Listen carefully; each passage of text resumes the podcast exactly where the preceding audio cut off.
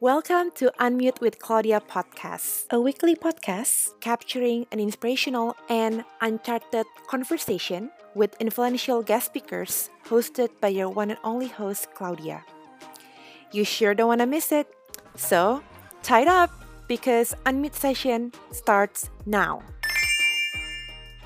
And here it goes. Enjoy the ride. Biasanya kayaknya dia yang interview orang. Cuman hari ini gantian ya. So, welcome to Brunch with Claudia. Hey. Hari ini Hai Claudia. hari ini gue pinjam dulu kali ya trademark lo, Bo. Kayaknya um, kalau teman-teman sering dengerin Harper's uh, Bahasa Indonesia, tahu deh ya hari ini gue bakal ngomong sama siapa. Ada Dev Hendrik Pangemanan hari Senin ini. Yes, that's me, girl. Well, welcome to Unmute. I'm so glad to have you here today. Gue kayaknya udah mengenal Dev Hendrik itu dari zaman gue masih kecil. Gue banget lo jadi komentator idola cilik. Zaman-zaman lo masih di TV. Cuman kayaknya kalau gue mau bilang that I really know you itu lately belakangan ini dari Harper's Bahasa Indonesia. Just wanna put it out there, Dev. The reason kenapa gue mau banget lo ada di Unmute karena I love your persona. Thank you. Ya, ya, I think you are many people out there, public figures yang gue bisa bilang bahwa lo sangat real, you're very authentic, and to say that to a public figure, I think that's such a compliment gitu. Karena, you know, susah banget ya untuk even gak ke public figure pun untuk menjadi seseorang diri sendiri gitu. Nah, gue mau mulai pertanyaan dan ngobrolan hari ini adalah, gue mau nanya mungkin ini pertanyaan sakral di masa pandemi kayak gini. How happy are you today? Do you feel content? That's a very interesting question to ask. How happy am I today? Hmm, on the scale of 1 to 10, probably I would have to say today I'm 8. You're eight. Hmm, if you ask me two weeks ago, I would say I was 3. Oh no. Oh, two weeks ago my lowest point. Kayaknya aku tuh agak terlambat uh, mengalami kegelisahan dan emotional roller coasternya. So having to evaluate what happened to me, I think it's the boredom that got into me ya. Kayaknya it's not the uncertainty of it, karena kan ini udah Hmm. bulan ke-8 ya. Saya tuh termasuk yang tertib, Claudia. Mm-mm. I literally did not have any life outside my house Iya. kecuali pagi siaran, terus udah pulang ke apartemen. Terus dua minggu sekali I went to my sister's house and then that's it gitu. Udah, that's it gitu. Aku tuh sama sekali I did not go to the gym, I did not do my pilates, I don't do anything else but this house. Jadi ya Wow. mungkin itu ya kejenuhannya kayaknya yang yang dua Mm-mm. minggu lalu tuh agak agak mulai mengganggu. Tapi what did I do to get back on the groove, to get my mojo back? Iya. Hmm, aku kembali mulai me- melakukan rutinitas yang aku aku tinggalkan. Seperti aku mulai kardio. Selama ini aku berhenti tuh sebetulnya sempat berhenti kardio yang berat Iya. karena aku pikir aduh kok kayaknya nggak mood ya don't you feel it tuh kayaknya Oh, males yeah, banget ya for olahraga sure. yang berat-berat ya kayaknya pengennya yang santai-santai aja deh iya kan Terus Iya. aku mulai kardio lagi untuk membangkitkan hormon kebahagiaan. Terus aku Yes. mulai ke gym, tapi nggak ke gym yang di uh, mall, ke gymku Hmm. yang di gedung ini. Jadi cuma nge-gym di rumah aja gitu. Jadi ya aku pikir mulai kembali berolahraga itu agak sedikit membalancekan Iya. my happiness hormone. Wow, tapi kayaknya apakah lo bisa sampai di titik itu because your love language is actually nggak tahu ya. I mean just to see you out there, this is my guess. Love language lo itu mungkin Hmm. quality time. So that's why. That's That's true. the reason. I see Mhm. no one because having an interaction through gadget are quite different gitu. I I don't enjoy talking much on the phone. Hmm. Mau FaceTime kayak, mau WhatsApp call kayak, mau teleponan biasa kayak aku nggak suka. Iya, pun iya. aku tuh sangat lugas banget, maunya cepet-cepet aja gitu. I Hmm. prefer that's it. I prefer quality time yang ketemu gitu. Sementara itu kan nggak bisa ya sekarang. Kamu jago deh tebakannya bener. apa ya gue merasa bahwa biasa persona orang kayak lo kayaknya lebih suka banget quality time. You you appreciate uh, people accompany. Lo kan dikenal sebagai apa ya presenter, iya MC acara radio broadcaster gitu. The all of those in above itu umbrellanya public speaker. Tapi lo tuh paling nyaman disebut sebagai apa sih?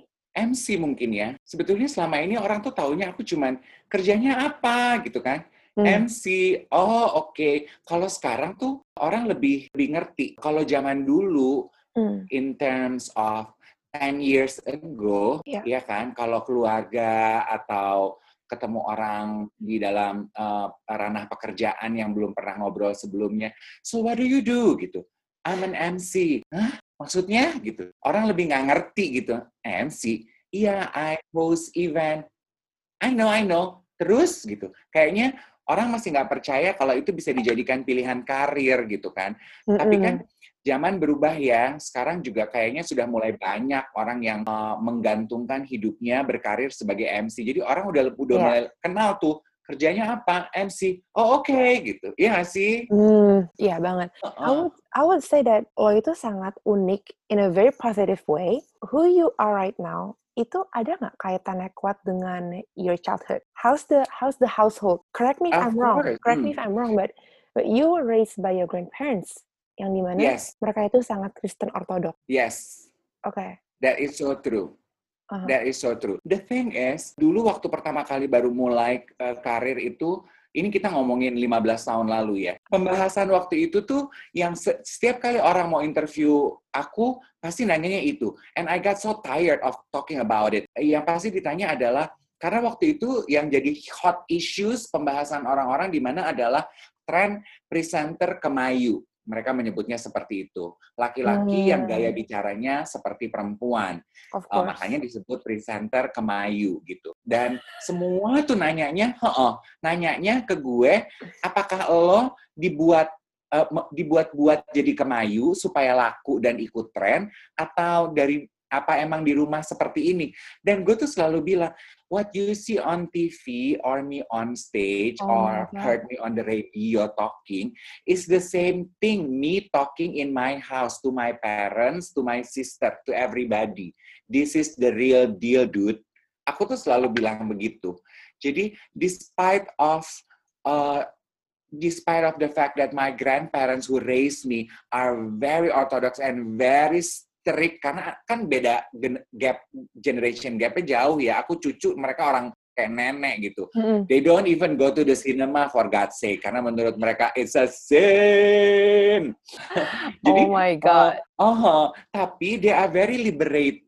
They are very liberal in in many different things. Seperti mereka itu memberikan kebebasan kepada kami, saya sama adik aku untuk menentukan lo mau belajarnya apa. Zaman dulu kan boleh pilih kan, fisika, kimia, biologi, atau bahasa. Nah, saya pilih bahasa pokoknya mereka memberikan kebebasan yang begitu. Lu boleh pilih lu mau melakukan apa asal bertanggung jawab. Nah, hmm. demikian juga dengan eksplorasi kegiatan ekstrakurikuler aku. Hmm. Misalnya waktu sekolah dulu, what do you want gitu. Aku kan ma masih eksplorasi ya.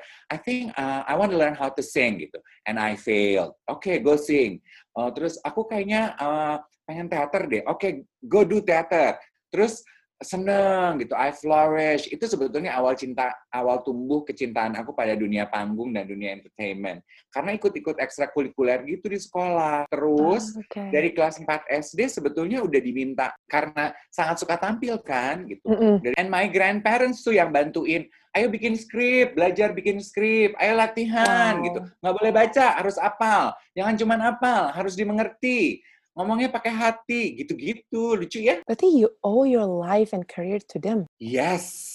Wow. Mereka yang pertama kali melihat potensi itu di diri aku. Walaupun waktu itu masih belum tahu kan, eh ini anak hmm. doyan ngomong, suka tampil, membawakan acara, apa sih pekerjaannya? Ya nggak ngerti, pokoknya dijalanin aja dah. Uh, uh. When I search Dave Hendrik di Google. I couldn't find much about you. If I may ask this, what it's all about your grandparents and not your parents? Oh, iya ya, kenapa ya? Karena uh, both of my parents, my dad I barely remember him because he passed away when I was so small. Oh. I barely remember him oh. except from pictures. My mom, Hmm. died in a car accident when I was 10. Really? Yes, uh, at the age of 10. Dan it's a very tragic story. We live in Bandung. My grandparents live in Jakarta. Mhm. Every Christmas, biasanya my mom would take us to uh, our grandparents' house in Jakarta. That particular Christmas, she took us to Jakarta. We spent Christmas in Jakarta di rumah mami papi. Mhm. Terus after New Year, we got a telephone kalau uh, there was a car accident and then she passed away. Baru kita pulang ke Bandung menguburkan pemakaman nyokap gue lah gitu. Iya, Nah, iya. jadi sebetulnya memori gue terhadap orang tua itu cuman mama dan itu juga cuman sedikit karena ya dari kecil sampai kelas 3 berarti. Sementara apa ya, masa tumbuh kembang yang kayaknya pembentukan sejati itu yang kayaknya memorinya kuat-kuat, ya udah sama mami papi kali ya. Makanya most of the stories that I share itu pasti mengenai uh, my grandparents gitu. Iya. Oh, Oke. Nobody have ever asked me that. Dengar cerita itu aja, my heart aches and I couldn't imagine di saat mungkin umur lo masih berbelas tahun atau udah mau remaja gitu. Would you ever feel that you're left out in your society? I have always knew that I'm different in that sense. Begitu mama meninggal, itu aku I knew it instantly that my life changed 180 degree. Karena everything changed. Karena uh, my mom is always busy working. Dia itu nggak pernah Hmm. spend time sama kita uh, ngajarin belajar gitu. Jadi I have never found my passion in learning. Ya uh, I get by aja gitu. So-so Hmm. aja kalau di sekolah tuh ya sekolah syukur, nggak sekolah ya udah deh gitu. Sementara when she pass away, tinggal sama mami papi, uh, papiku itu guru. Jadi langsung berubah tuh kehidupan. Jadi lebih tertib, harus belajar, terus dikasih Hmm. tahu caranya supaya lu bisa excel di sekolah tuh gimana. And Hmm. more than just that, karena kan gue tuh orangnya sangat kritis ya, uh, Claudia dari kecil. Iya, Aku tuh iya. selalu nanya, kenapa lu tuh pengen gue excel Hmm. di sekolah tuh like why? Gitu. Mm-mm. mereka kasih tahu, gitu. sekolah itu mengeksplor minat lo apa kalau nanti lo dewasa. Dan sekolah itu membentuk kerangka lo berpikir. Jadi lu tuh hidup di society ada sumbangsihnya gitu. It's not just Betul. about achieving grades, Hmm. jackass gitu. It's about building yourself, finding your character, what do you want to do in life gitu. Karena menurut aku my grandparents are so wise. They are very open to me and my sister. Kita akan persiapkan lu berdua untuk hidup mandiri. Jadi lu harus tahu apa yang harus lo lakukan to get by. Ngurus sekolah, ngurus rumah, ngurus hidup, harus tahu, harus bisa. Tadi awal gue nanya, what would you consider yourself? And you said MC presenter kali ya. Tapi lo itu kan memulai perjalanan karir lo 2001, udah hampir dua dekade. Oh my God. You start so young. Itu dari infotainment di Hmm, Indosiar, hmm, ya kan? hmm. Looking at the present moment now, you're actually very much away from the TV industry. Lo sekarang ini hands-on di radio broadcaster, di ruangan Pink Cosmopolitan FM itu kan ya. Betul. You seems loving the industry very much. Sekarang ini, would you consider yourself bahwa this is your full-time job, radio broadcaster? Yes, yes it is. Karena sebe- sebetulnya sebelum muncul sebagai presenter Kiss di TV, aku tuh mulainya siaran radio dulu. Eh, Radio have always been my first love. It's Hmm. the gap, it's my gateway to this entertainment world. Itu yang Iya. pertama kali jadi kunci dan membuka unlock the, the nirvana in my life. Karena saat siaran radio itulah gue menemukan, oh my God, dunia ini gue suka sekali gitu. Karena sebelum siaran radio sebetulnya kan Hah? udah pernah nyoba tuh, nyobain main sinetron, uh, bertahun-tahun, Oh. syuting kayak orang gila, sampai subuh, tapi kok kayaknya gue tuh sebetulnya ngerjain acting di depan kameranya gue nggak seneng, tapi gue seneng kumpul-kumpulnya sama teman-teman, nunggu nunggu syuting per adegan, bego ya, Mendasar quality time.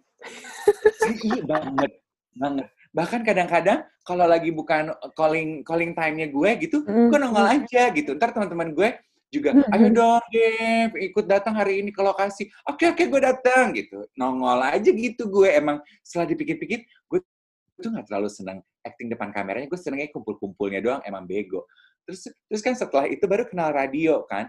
Ternyata ini nih yang gue suka gitu. Hmm. Nah dari situ mulai bergulir deh tuh siaran radio sebagai penyiar radio berarti turunan pekerjaannya adalah professional MC walaupun sebetulnya Iya. eh, jauh sebelum itu kan udah mulai MC tapi nggak pernah consider it to be a professional calling gitu. Oh Iya. ternyata MC itu bisa jadi pilihan karir ya Jack. Oke, nah waktu itu kan zamannya adalah stepping stone berikutnya dari penyiar radio harus punya acara televisi itu kayak naik kelasnya gitu kan Iya, iya, baru lo dikenal lebih dalam skala yang lebih nasional gitu. Jadi ya betul. itu mulai ngincer acara televisi, terus mulai masuk ke TV. Cuman radio memang nggak pernah aku tinggalkan. Hmm. Tapi lu denger-denger juga pernah jadi model. Sempat jadi model, terus yang Di malah majalah Aneka, yes. Aneka. Tapi itu pun sebetulnya ya, jadi model di majalah Aneka, terus akhirnya kerjaan gue apa? Nge-MC MC. sebetulnya di majalah itu. Anehnya hidup ya. kenapa lo jadi model gagal? Jadi sebetulnya waktu pertama kali apply ke majalah Aneka, Hmm. Ini tuh cerita aku ceritain ke orang yang nanya, hah? Emang dulu lu pernah gemuk gitu? Cerita ini pasti akan keluar. Waktu pertama kali aku apply, I was quite fat, oke? Dan gue tuh nggak mau apply eh, kasih application formnya di satpam. Gue pikir, ih, kalau cuma ditumpuk di satpam di pintu depan, kan nggak diterima, ge. Gue gini, aku nggak mau, aku nggak mau tinggalin di depan. Aku bilang ini, aku mau Heeh. kasih ke yang bertanggung jawab terhadap pemilihan ini. Emang gue kan gila ya dari dulu. Iya.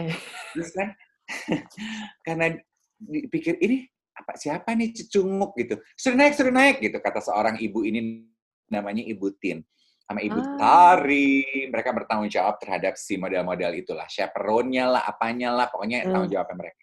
Terus Mm. dipanggil ke atas, terus gini, siapa lo? Ini nih, terus aku bilang, aku mau ngasih aplikasi nih, mau ikutan pemilihan. Mau ngapain ikut pemilihan? Terus gue bilang, pengen punya duit. Gue bilang gitu. pengen terkenal. Aku gitu. Terus dia gini, eh gue kasih tau lo ya, dia juga ngomongnya gitu kan, cowboy gitu. Gue kasih tau lo ya, jadi model itu nggak ada yang gendut kayak lo. Terus gue bilang gini, Wow. Oh oke, yang kurus itu kayak se- seberapa gitu. Terus dia gini, coba lo naik timbangan. Naik timbangan. Waktu itu aku tuh hampir 90 loh. I was almost 90, man. Mind blown. Terus dia bilang gini, 90 berarti idealnya lo tuh sekitar 70 deh. Gue gini, oke. Kalau berat 70. badan saya 70, berarti saya bisa bisa daftar. Bisa, kata dia gitu. Udah pulang aja dulu loh. Udah dong. Tapi dibeliin donat. They were so kind to me. Dibeliin donat, Hmm, ngobrol-ngobrol, ketawa-ketawa. Karena aku orangnya seneng ya. Ketawa-ketawa, Iya. dijajanin gitu ya. Gue ikut ngobrol aja. ah, lucu gitu. Ya di sana pulang. Udah pulang. Terus I was so determined. Aku tuh nggak bisa ditolak. Aku tuh pa- I cannot stand Oh. rejection. Apalagi orang yang memberikan limitasi. Gue tuh paling nggak bisa gue gini, oke, jadi gue harus kurus. Oke, that's it. Aku langsung ke dokter gizi, ke Mm-mm. tante Leana, tantenya teman aku. Gue bilang gini, tante, saya tuh mau kerja. I need to lose weight. Dari 90, aku perlu 70 kilo. Oke, terus dibikinin rencana, rencana makan, olahraga, oke. Heeh. Six month, 69 berat badan gue. Terus, kurus dong. Gue pikir, Wow. lu minta 70, gue kasih 69 nih. Lebih malah. Mhm. Gue balik Gila. lagi ke kantor itu. Hmm. Nah, oh, gue balik, bawa foto, bawa aplikasi. Terus gue gini, aku mau ngasih ini, eh, lamaran. Katanya kalau udah kurus, boleh boleh kerja di sini jadi model. Gue bilang gitu. Terus gini, hah? Heeh. Siapa yang ngomong? Kata dia gitu. Dia, Gini, dia lupa. "Lah, Ibu berdua, gue bilang gitu. Lupa ya sama aku. 6 bulan lalu aku ke sini. Ya ampun, lu yang sampai sore itu ya? Iya. Dulu lu gendut banget. Kata dia gini, Heeh. Lu kurus banget sekarang. Dia bilang gitu. Lu tuh, terus udah kan mereka ketawa-ketawa. Wah lu gila, lu gila, lu gila gitu. What did you do? Terus aku, aku ceritain aja, bla bla bla bla bla bla bla. Oke? Terus dia nanya kan, lu tuh kenapa sih ngotot banget pengen jadi model tuh kenapa? Terus gue bilang, abis aku lihat di majalah model-model itu dapat duit dan gue pengen kerja, gue nggak nggak puas nih cuman kuliah doang. I wanna do something. Hmm. Terus dia gini, oke, oh jadi lu nyari duitnya nih, bukan nyari terkenalnya. Enggak, gue nyari duitnya. Bilang. Heeh. Terus, this is faith. Ini baru namanya serendipity atau Tuhan sudah atur tepat di waktunya. Lagi ngobrol-ngobrol gitu, Heeh. Hari itu besokannya mereka itu harus ada event di puncak. Oke. MC yang bertugas ada namanya Gugun Gondrong. Terkenal banget zaman dulu. Gugun nggak bisa nge-MC. Terus mereka panik dong. Terus kan mereka Hmm. ngeliat gue yang dari tadi cerewet, ngoceh-ngoceh. Terus kan aku juga cerita gitu. Iya aku dulu sering nge-MC Hmm. di sekolah. Eh gendut, lu dulu suka di- dipanggilnya bule. Eh Hmm. bule, eh, suka nge-MC kan lo di sekolah lu dulu? Iya, gue bilang gitu. Mau duit kan lo? Mau kerja cari duit kan? Aku bilang ini, iya cari duit. Oke, gue kasih duit besok eh, dua, dua hari lagi nge-MC ya acara kita di puncak. Terus gue nanya, honornya berapa? 75 ribu. Mampus nggak lo? Wow. 75 ribu, kata dia gitu. Kan lu pemula. Oh ya udah oke. Kapan? Hari Minggu ya? Jam 9 pagi. Oke, terus gue bilang gini, Hmm. tapi aku tuh nggak punya mobil, sama aku nggak tahu. I don't know how to get to puncak. Boleh Nebeng. nggak? Ya, emang lu gila ya? Ya udah nebeng deh. Oke, ketemu di kantor ya. Udah, itu adalah pertama kali semenjak event itu. Long story short, I had fun. Eventnya berjalan seru sekali. Mhm. They are very happy with me. and I'm happy Oh. doing it. Semenjak saat itu, Mbak Tin sama Mbak Tari tuh udah langsung manggil aku, bilang gini, udah deh, lu udah nggak usah ikut pemilihan-pemilihan, ya.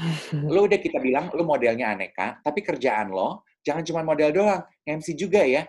Terus dikasih tahu, honor model tuh segini. Kalau lu MC, honornya segini. Pilih yang Mhm. mana? Terus aku bilang, pilih MC. Ya udah MC aja. Ya udah, ntar tiap bulan aku dikasih jadwal. Itu tuh selama be- beberapa tahun. Tiga apa empat tahun. Gila ya.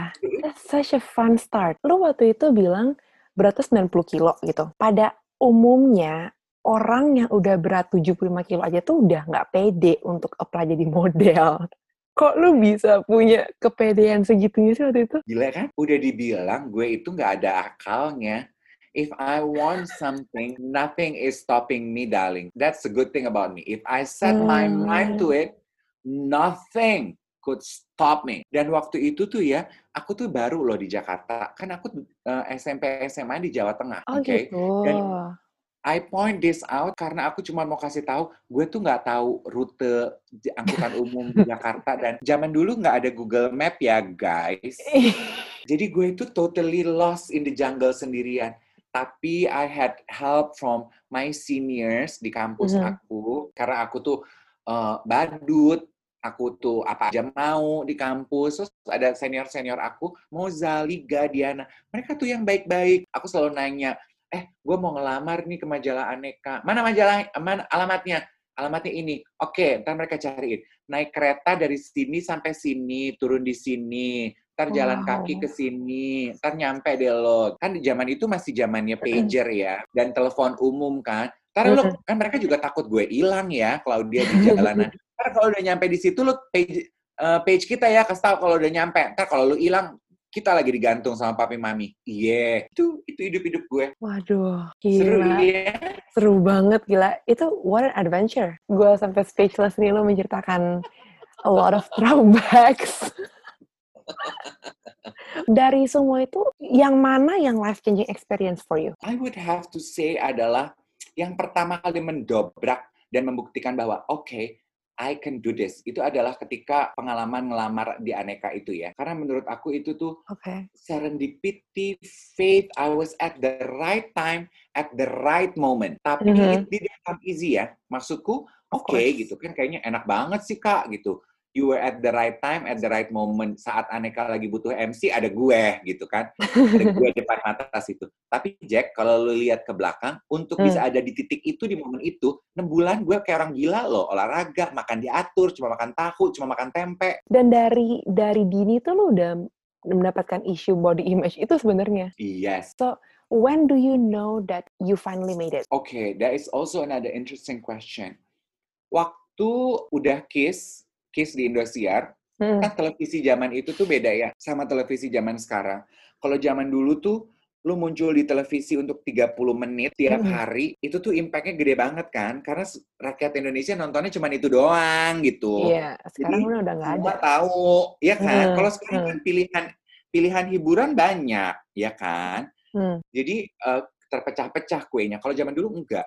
Waktu setelah satu bulan siaran di KISS, terus aku eh, harus syuting ke Bali waktu itu. I have never considered myself famous ya. Maksudnya selalu gue biasa-biasa aja gitu. Karena kan kalau siaran di radio, ya paling yang tahu itu cuma nama, orang nggak tahu muke, bener nggak?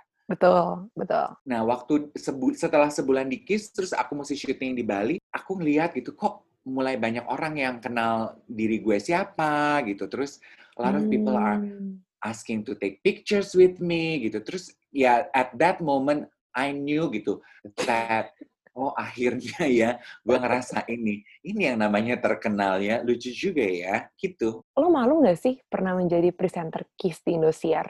Of course Eh, not. Walaupun waktu waktu ngejalanin itu ya, sekarang sih manis aku melihatnya dan aku nggak malu karena menurut aku it shapes who I am as a communicator, as Sure. an MC, Aha. as an individual. Walaupun pada saat menjalankannya selama aku tuh empat tahun apa lima tahun ya, itu tuh banyak loh yang me- menghina, mencerca gitu karena kan biar bagaimanapun waktu itu acara infotainment kan disebutnya sebagai acara gosip.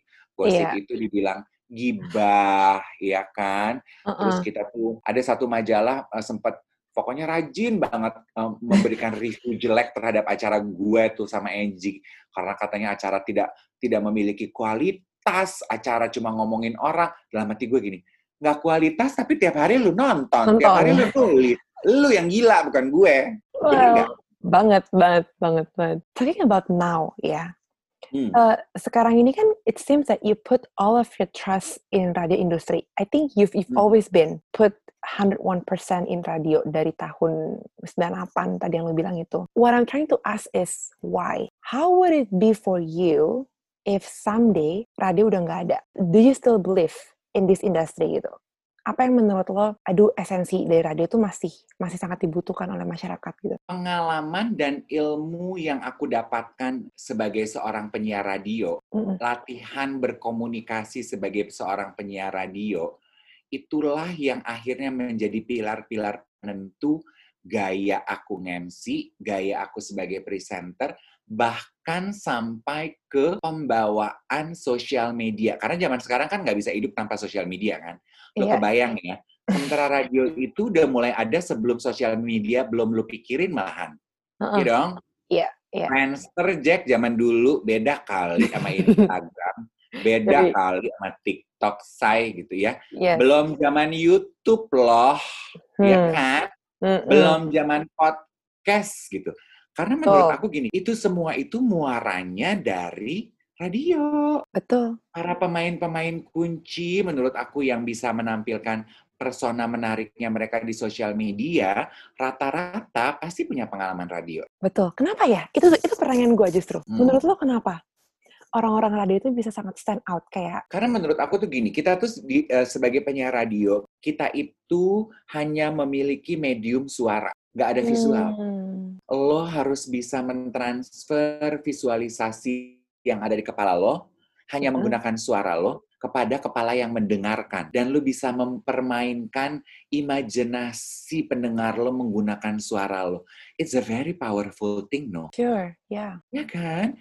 Dan uh, penyiar radio itu uh, hanya bisa berbicara, bercerita dulu sih di, di zaman gue pada saat training paling lama 3 sampai 5 menit. Lebih dari itu kan kuping kita bosan, kuping pendengar bosan. Jadi kita terbiasa berpikir cepat, terbiasa berbicara secara efektif. Yang perlu gue kasih lihat, kasih dengar ke penonton, kasih dengar ke pendengar, ya kan? Kan sebetulnya social media is all about highlighting kan your strength. Nah, itu kan sebetulnya yang yang diajarkan kepada para penyiar radio untuk Aha. bisa dikenal orang, your personality needs to stand out. This industry actually what we are selling is our personality, ya kan? Betul, betul. Yang gue bilang, lu udah lu udah berkarir dari 2001, udah hampir dua dekade. Eh, gue inget ada satu masa di mana di proses tanda kutip walk out lo itu gitu. Apakah that walk out lo mencari jati diri? Was that season for you, Dave? Truth be told, Mm-mm. aku nggak mau terdengar terkesan tidak bersyukur ya. Cuman I got bored of doing the things I do on TV. It's not as challenging anymore for me. Acara yang ditawarkan variasinya semua serupa. Eh, aku pengen punya jenis acara yang berbeda, sementara TV nggak siap dengan ide-ide itu. Buat mereka our viewers would not enjoy that kind of stuff. Jadi Mm-mm. buat aku, oh ya udah deh kalau gitu, probably it's time for me to step back a little to evaluate what I really want. Karena analoginya tuh aku tuh merasa seperti anak 10 tahun yang masih mainan, mainan untuk anak 2 tahun gitu. Jadi I feel like why time is so long me doing this. This used to be Iya. very fun gitu. Now it doesn't. What happened gitu. Gitu. I Hmm. need more challenge gitu. Sementara the work does not provide me with such. Jadi aku pikir udah deh kayak mungkin ini yang namanya it's time gitu. Karena Hmm. menurut aku gitu-gitu aja gitu. Iya Hmm. nggak sih? Iya. Tapi Mm. Kalau boleh dilihat lo kan kayak nggak tahu sih gue denger lo di radio gitu ya tiap pagi sama Angie. Kadang ada Iwet juga gitu kan. Kayaknya lo tuh tipe orang yang sangat apa ya positif. You always you always happy gitu. Mungkin emang pembawaan lo kan heboh gitu ya. Ngerti gak Hmm. sih? Tadi lo bilang awal-awal tiga minggu lalu itu titik terendah dalam hidup lo selama pandemi. Hmm. Tapi kalau dalam hidup lo so far, when was that happening for you? Mungkin jelang-jelang masuk umur, sekarang kan aku 43 ya, masuk-masuk hampir mau ke 40 gitu loh, pas mau Heeh. masuk ke 40 gitu, gue kayak yang, hah gimana tahun ini gue 40? Heeh. Cepet banget ya?" gitu. Kayak, my God, man, what happened? Gitu. Oh, who is that dude I saw in the mirror? Gitu. Yang mana ini? Dan aku tuh Berarti- jadi kayak uh, merasa gini, kalau gue hidup sampai umur 70, kan itu udah tua banget ya 70 ya. Mm-mm. 80 nggak mungkin. Kalau gue hidup sampai 80 berarti gue tuh udah setengah loh. Iya kan? Iya. I need to step up my game. I, re- Yes. I really need to do things I really wanna do. No Mm-mm. more postponing. Aku Iya. tuh jadi kayak gitu loh, Claudia. Jadi Betul. kayak nggak mau nunggu-nunggu lagi. Ah, gue udah 40 mau nunggu apa lagi? Kalau gue meninggal umur 60, iya, tinggal 20 tahun lagi. Ayo buruan, gitu. Let's just have fun. Oh no. Yes. Berarti lo hit your quarter life crisis tuh agak telat Uh-uh. di umur 40 tahun itu. Iya. So- Dan uh, Hmm. on your podcast ya, karena cuman kamu yang nanya ini. Karena I spend my 20s, kan 20s itu sebetulnya adalah masa-masa kita main-main, ya lagi Iya, senang-senang iya, iya. main gitu. Gue itu main-main ke eh, teman main sama teman-teman kuliah gitu. Gue cuma paling setahun, cuma sebentar lah. Situasi memaksa aku untuk segera bekerja. Hmm. Dan begitu gue mulai siaran radio itu, Claudia, sampai dengan aku siaran, ah, sampai aku punya acara televisi bertahun-tahun nge-MC, aku tuh sama sekali nggak punya nggak punya kesempatan main loh. Even hang out with my friends ke mall, aku tuh jarang. Teman aku ulang tahun, aku nggak bisa ikut. Part Oh. anniversary party radio aku pesta gede-gedean dengan DJ and everybody Hmm. is celebrating gitu. Gue cuma bisa ikut sampai jam 9 terus gue mesti pulang karena besok paginya mesti kiss terus abis itu nge-MC lagi. Jadi work work work work work work work work work. Ya dong. Iya, iya, Jadi iya. waktu umur 37 tuh, my god, sebentar lagi gue 40 nih. Apa ya yang belum pernah gue lakukan? Gue tuh mau catch up sama yang I missed in my younger years. Gue pengen main sama teman-teman gue. I wanna party, I wanna travel, pengen pesta nggak pakai mikirin besok mesti bangun pagi gitu. Jadi 37, 38, 39, 40, gue puas-puasin tuh main. Wah gila, lo masa mudanya telat banget berarti gara-gara. Banget. Ya. Wow. Tapi we, we lose some, we gain some, right? Ya, for Hmm. sure. Ketika lo di titik terendah itu, apa yang menyelamatkan waktu itu? Apa obatnya? Karena karena Obatnya. gue yakin gitu di saat-saat sekarang ini banyak banget orang yang mengalami the lowest point in their life. Ya nggak sih? Hmm, Yes, kalau gue itu selalu I'm a go-getter gitu. Jadi kalau I'm, Yeah. I'm aku tuh sedang depressed, sedang low, nggak depressed lah, sedang low gitu. Gue tuh selalu what next? Gue tuh selalu harus punya action. siaga. gitu. Nextnya apa? Oh, oh. Oke. What to do next gitu. Kalau nggak, I don't know what to do next, aku tuh makin terpuruk ke dalam kesedihan aku. Jadi waktu at my lowest point, oh my god, apalagi nih yang mau gue kerjain dalam hidup? I search for inspiration. Aku mulai lihat tuh ke teman-teman aku yang umurnya Hmm. rata-rata aku tuh apa yang mereka lakukan dalam hidup mereka ya. Mm-mm. Yang sukses, aku langsung I I break it down gitu. They look so happy, they are very successful. Apa yang membuat mereka uh, successful ya? Oh, mereka itu they re- reinvent themselves. That's nice. Probably I should do Hmm. that gitu. Terus aku juga belajar dari teman aku yang tidak terlalu berhasil Mm-mm. untuk menghindari kata gagal. Iya. Yang tidak terlalu berhasil gitu. Aku lihat, oh dia umur 40 hidupnya begitu. Gue nggak mau jadi kayak begitu deh kayaknya ya. Iya dong. Uh, in order for me to not to be like him, what what do I need to do? Oke, okay. oh ini yang harus gue lakukan gitu. Jadi pelan-pelan aku bikin rencana tuh belajar dari kesuksesan dan kesalahan teman-teman aku. Oh, berarti you can say that waktu di umur 37, 38, 39 itu adalah your year, pretty much. Yes. Nah, sekarang lo udah di umur 43, apakah lo masa fulfill? Apakah impian lo 10 tahun lalu terhadap Dave Hendrick yang sekarang ini udah ke fulfill gitu? Atau lo masih sekarang ini lo lagi merancang lagi nih another dev hmm. 2.0 mungkin? Hmm. Yes and no. Fulfilled content, yes. Karena uh, it's true what they say. You get to be the real you when you reach for everything in my life. When I reach 40, everything just fell into its place. Everything just clicked. Oh yeah. Yes. So I should oh. wait until I'm 40? Iya kan, anxious kan lo?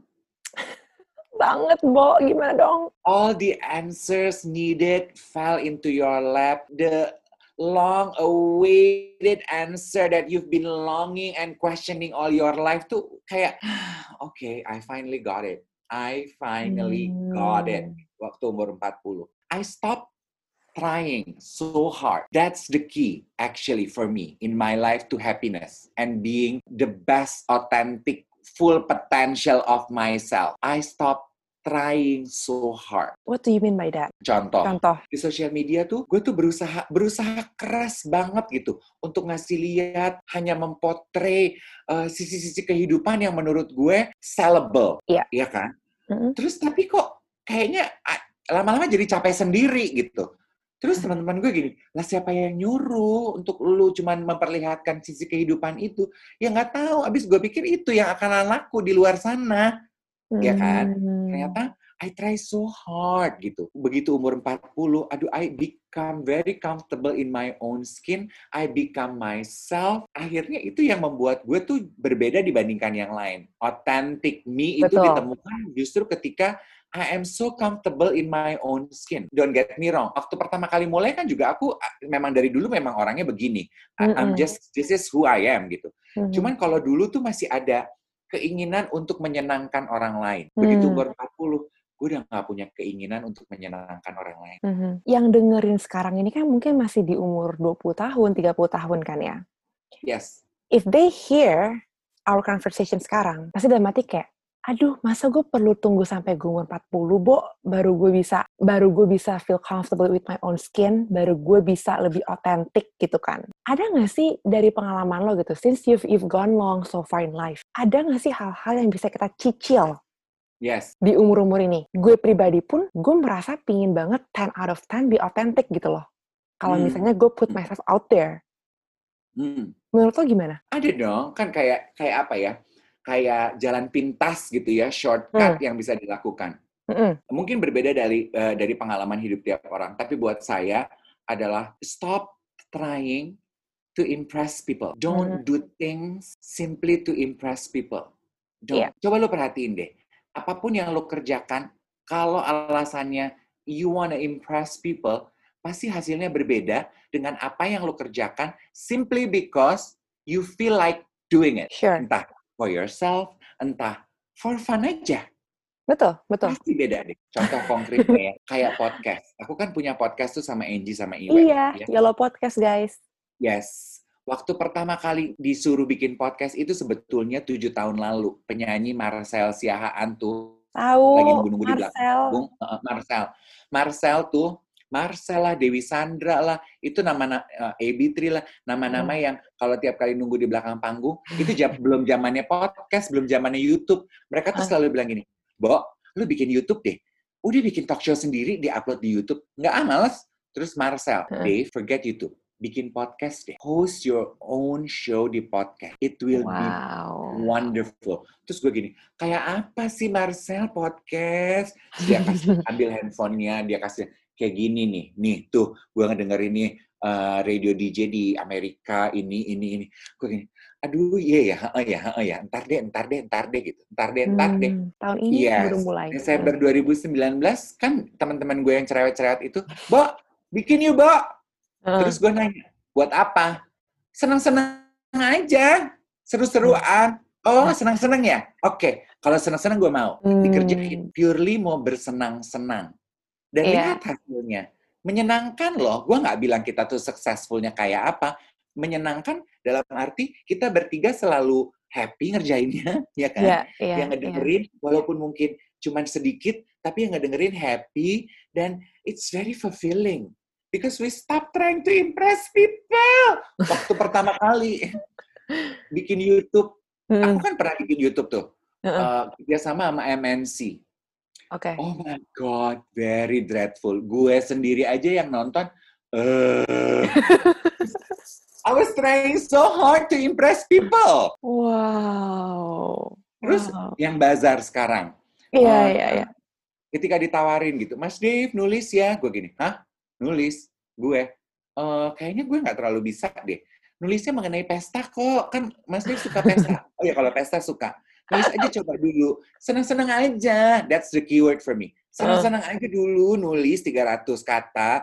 Ah, Oke, Hmm. dikerjain. Bisa. Happy. Tulisannya bagus. Baru ditambah. Kali ini 600 ya. 1000 ya. Nambah terus. bikin YouTube ya. Ah, YouTube apa? Senang-senang aja. Mas Dave pengennya apa? Pengennya. Aku pengennya yang kayak sambil makan siang gitu. Bikin brunch ya, brunch ya. Undang teman-temannya. Senang-senang aja. Karena mau senang-senang. Oke, dikerjain. Happy kan Oh. ngerjainnya. Udah nggak ada tuh trying to impress people. Oh my god. doang. Eh iya sih, gue ngomong sama si Mbak kayak, Mbak ngobrol seneng-seneng ya sama Mas Dave. Oke, Hmm. boleh. Langsung lu mau juga. Hmm. Emang keywordnya seneng-seneng ya berarti ya kalau sama lo ini. Ih, iya kan? Coba deh. Duh, udah Hmm. deh. Capek, say.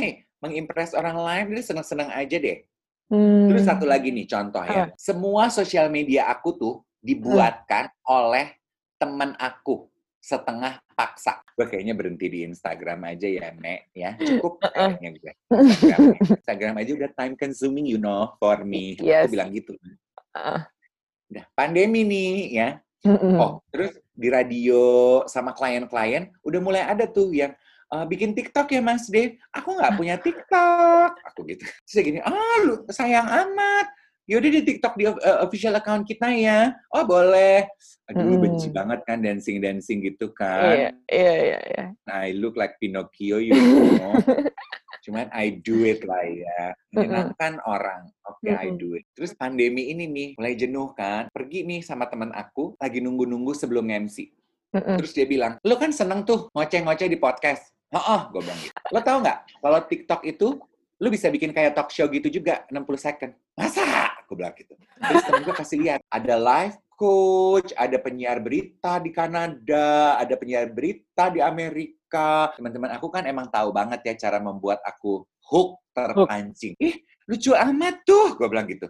Nah, lu bisa bikin begitu, Jack. Sini gue bikinin. Bikin account, saat itu juga dibikinin account. Ya, udah. Yang penting lu sekarang udah punya account. Itu juga contoh, udah cuma buat senang-senang aja. Punya TikTok buat apa? Buat senang-senang aja. Gue sebenarnya nggak main TikTok, to be honest. Nggak lama, gue lihat lo punya story, kok udah udah dari TikTok kan? And then I download it, and the first name I search was you. Oh my God! you know? Itu tuh baru satu bulan loh aku main TikTok. Aku tuh pertama kali punya TikTok ya. Yang kalau aku cuma tiga, I talk to my niece and nephew gini. Hey, I got TikTok, you know. Terus dia- mereka gini, why? How many followers did you got? Aku bilang, three.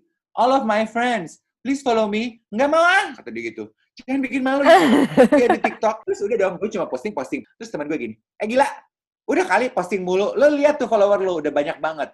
Ih, gue Iya. terakhir gue lihat follower gue 13. Gue bilang, 13 orang. Dari 3 ke 13. Dia bilang ini, Sekarang, udah 10 ribu. Masa? Oh my god, gila sekarangnya dunia bener-bener. Would you say now you are in your comfort zone? I am. I'm very comfortable with myself. Mm-mm. Itu yang menjadi core everything menurut aku. I'm Iya. very comfortable with myself. Lo mencari nggak sih opportunity di luar sana yang men-challenge lu untuk go out from your comfort zone di umur sekarang ini? Of course, salah ya itu dua hal itu yang yang proven tuh bahwa I need to start to say yes to life's greatest adventure. Kalau dulu kan gue penakut banget. Mhm. Iya. Bazar tuh. Iya. disuruh nulis gitu. Gue kan bukan penulis mbak gitu. Walaupun aku tuh pernah nulis lepasan, tapi kan iseng-iseng ya. Pernah nulis buku, tapi kan itu kan mengenai public speaking ya, Bo. Kalau ini kan nulis, nulis aja bebas. Hah? Bebas? Maksudnya gimana? Heeh. Tapi when I say yes, I explore new things I love about myself. How can you be so authentic, Dev? How can you be so comfortable with your own skin? Apakah itu semua dimulai dari lo mengenal dan lo accept diri lo? Yes, walaupun lo punya suami, lo punya istri, lo Mm. punya pasangan hidup, life mate, your truest soulmate is yourself. Makanya gue tuh nggak nggak percaya tuh kalau soul, lu bilang soulmate tapi orang lain. Mm-mm. Terus kalau misalnya lu bilang pacar lo, dia soulmate aku gitu. Terus uh, lima tahun kemudian, kenapa putus? Dia berubah, aku benci dia. Katanya soulmate. Kenapa? Dia Iya. tuh nggak berubah, Jack. Karena menurut gue, soulmate sejati itu cuma diri lo. Karena menurut aku ya, kita tuh harus terima diri kita apa adanya. Karena yang menemani hidup kita sampai tutup mata, cuman diri ini. Bener nggak? Betul, betul. If you're not That's right. comfortable with who you are, how can you live your life? So right. You are the only person you have. Ya Mhm. nggak sih? Mhm, mhm. Jadi exercise yang lo lakuin apa untuk get to that goal? Nah itu sih sebetulnya dari dulu tuh penerimaan diri gue tuh udah kuat banget sih. Penerimaan Mm-mm. diri aku tuh kuat sekali. Curang, udah curi start. Iya, ya, sebel ya. Aku nggak bilang kalau kadang-kadang komentar orang eh, melukai aku, melukai aku. Cuman aku menerima bahwa it's it's something it- itu adalah hal prinsipil yang nggak bisa aku rubah. Even ya, waktu pertama kali aku menerima pekerjaan di KISS, kan dipanggil tuh sama eksekutif produsernya, sama produsernya, Mbak Iya. Didin sama Mbak Sundari. Mhm. I was a nobody ya, bear in mind. Ya iyalah, siapa lo? Gak ada yang kenal lo kali. Aha. Datang nih ke Indosiar, gue udah sama manajer tuh, udah sama Mbak Wati. Mbak Wati, belum jadi artis tapi udah punya manajer. Itu aja dimaki-maki sama orang. Eh, menurut lo, lo siapa? Cecunguk gitu punya manajer. Jawaban gue gini, ya justru karena gue pengen jadi orang gede, makanya gue punya manajer. Nah, lo kebalik, udah jadi udah, udah jadi orang gede baru punya manajer. Lo mau cari sekretaris kali. Iya. Gue datang tuh ke Indosiar sama Mbak Wati. Ya, kamu tahu acara KIS? Tahu, aku sering nonton. Kita lagi cari presenter. Terus aku tanya, ini tuh mau casting apa gimana nih Mbak? Enggak, ini nggak pakai casting. Kita tuh naksir, eh, mengincar eh, kamu Dave untuk acara ini. The first thing yang gue bilang sama eksekutif produser gue sama produser gue ya. Gue tuh bilang Hmm. gini, aku cuma mau bilang gini ya Mbak. Mbak Didin, lihat saya. Cara saya berbicara. Saya ini laki-laki yang berbicara seperti perempuan. Cara bicara saya, pilihan kata saya, bahasa tubuh saya itu kemayu, feminin. Itu nggak bisa dirubah, Mbak. Mbak, kalau bisa terima itu, ayo kita kerja bareng. Hmm. Yang lainnya, aku bisa rubah. Kalau Mbak Didin bilang, gua nggak suka rambut lu hitam, gua mau rambut lu hijau, itu bisa gue ganti. Mbak Didin bilang, lu gendut, gua mau kurus, gue bisa kurusin. Lu Betul. kurus, gua mau gendut, gue bisa kerjain. Tapi kalau masalah kepribadian gue, gue Mm-mm. nggak bisa ganti, Mbak. Jadi, we take it or leave it. This is who I am. Mhm. Terus dia bilang, oke, ya udah mulai kerja. Jadi sebetulnya penerimaan diri aku dari dulu tuh udah cukup jelas ya. Wow. Tadi lo sempet udah touch base sih kalau misalnya you were really hustling di saat lo umur 20-20 tahun itu. Hmm. Dan lo baru bisa menikmati hidup di late 30 ya, closer to 40 gitu. Lo udah pernah melewati masa-masa di mana lo ambisius, you wanna have it all, padahal kita nggak tahu all-nya tuh apa gitu kan ya. Banget. Apakah based on your experience gitu, at the end of the day, ego untuk menjadi sukses, ego untuk punya uang banyak waktu lo masih muda, itu worth it. Karena kan gue masih umur 22 tahun gitu, dan teman-teman dengerin juga masih baru mungkin merintis karir, atau lagi mungkin lagi second year ke karir mereka. Yang lagi di mana jiwa-jiwa ambisius ini kan membara banget ya. Happiness-nya masih depend on things. Masih depends on tangible stuff gitu. Dan menurut gue, semua orang harus melewati masa-masa seperti itu. Ya. Kalau bisa memberikan advice kepada generasi X sekarang ini, do you think it's worth it to be hustling and to force our ego? Hmm, it is. Karena menurut aku, lu cuman muda sekali. Uh, uh, make use of it. Karena ambisi anak muda itu beda ya.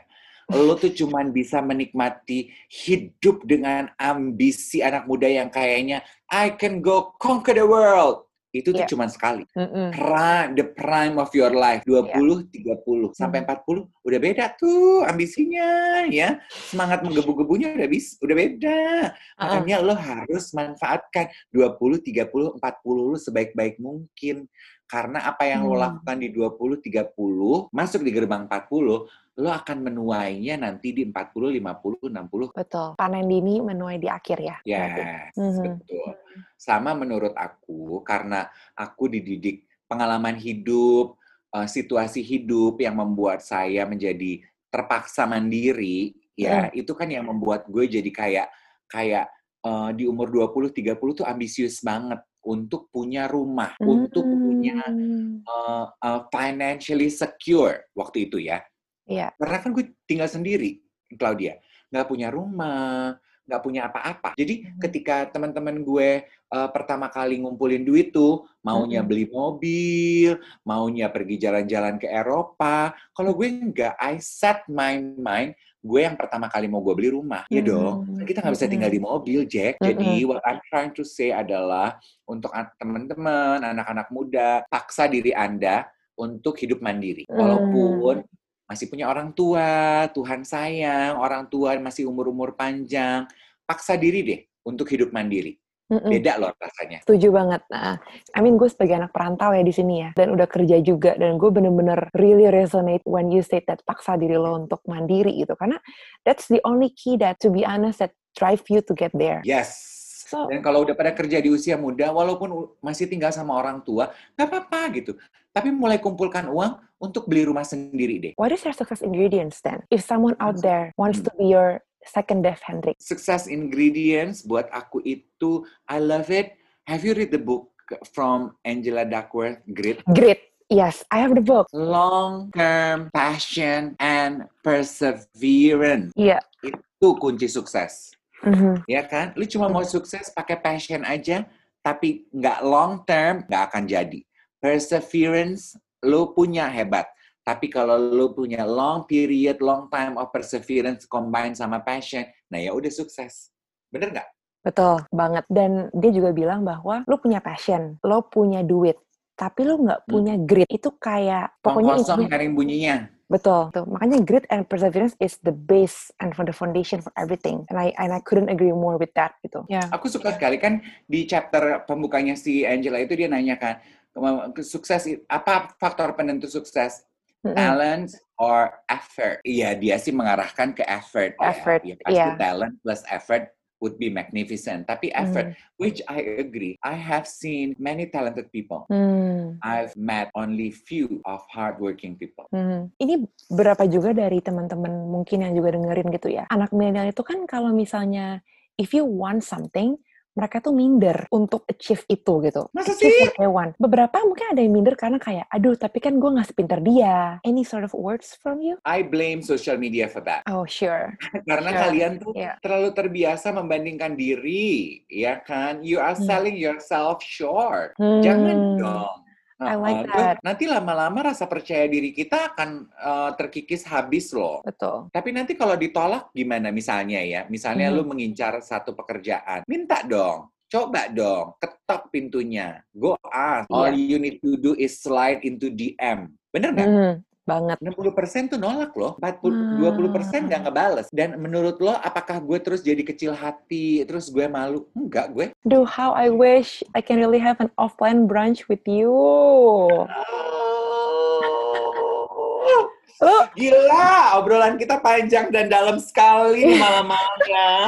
To close our talk, hopefully 2021 will also be everybody's year. Tahun Yeah. 2020 ini kan kita ngeriset sama-sama, ya, Mm. we look inside ourselves, banyak uh, dapat ilmu baru, insight baru, saling belajar satu sama lain, seperti di podcastnya Claudia di Unmute ini. Ini kan juga salah satu cara untuk berbagi insight, ya kan? Ya. 2021 kita berkembang seperti butterfly menjadi kembangan baru, ya toh?